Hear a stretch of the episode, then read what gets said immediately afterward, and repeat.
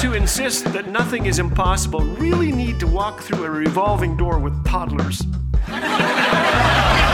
Thanks for joining us today. You're listening to Laugh Again with Phil Callaway. Do you have people in your life who model joy in the midst of hard stuff? I call them skunk busters because of a childhood prank a friend and I played. We put a skunk in our neighbor's trunk.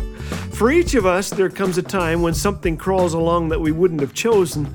But what is it that separates those who resign from those who rejoice?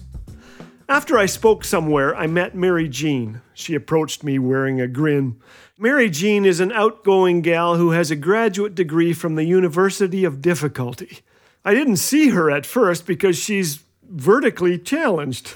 I'm so short, she laughed as she shook my hand. They gave me a periscope with my driver's license. I laughed and noticed that Mary Jean was watching my lips move. Do I have mustard on them? No, she smiled.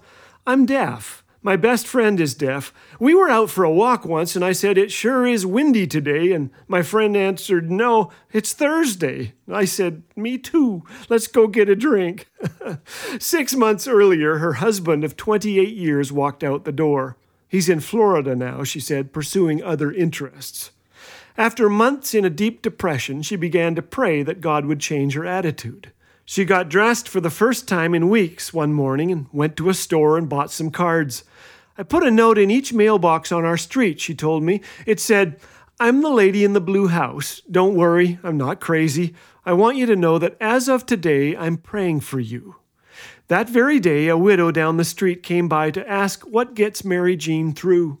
Next, a pregnant teen knocked on her door. You're praying for me? she said tearfully. All I ever hear is judgment. In some, pain produces resentment, anger, and negativity. They smell flowers and look around for a funeral. In Mary Jean, pain produced an opportunity, new chances for compassion to spill over into action. She's less likely to run from the suffering of others now, more likely to stoop than stare, more likely to listen than offer grand advice. She knows roses have thorns, but she also knows firsthand that a rose can bring a smile so she picks them carefully and passes them along.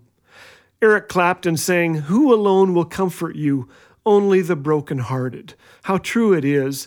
One of the things that has drawn me to Christianity is that we have a suffering Savior, one whose heart has been broken, one who has been there, one who weeps.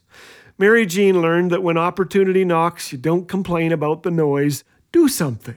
She didn't go looking for hard times, they found her. But she said, I never would have had an impact on others without walking on the pathway of difficulty myself.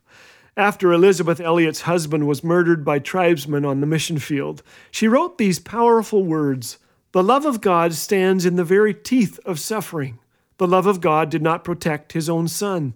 He will not necessarily protect us, not from anything it takes to make us like his son a lot of hammering and chiseling and purifying by fire will have to go into the process.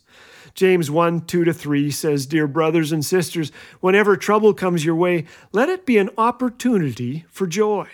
For when your faith is tested, your endurance has a chance to grow. I don't know what you face. Maybe you're just trying to get through a revolving door with toddlers. Whatever it is, God will go with you and polish you until you shine like Mary Jean. You are in good hands, my friend. Let's go bust some skunks today. Registrations are now being received for our next Israel experience, departing April 24th through May 2nd, 2022. Join Phil, Dr. John Neufeld, and special musical guest Laura Hastings. Join us to discover so many of the locations that shape the story of the Bible. Register today at laughagain.us or call 1 844 663 2424. Laugh Again, truth bringing laughter to life.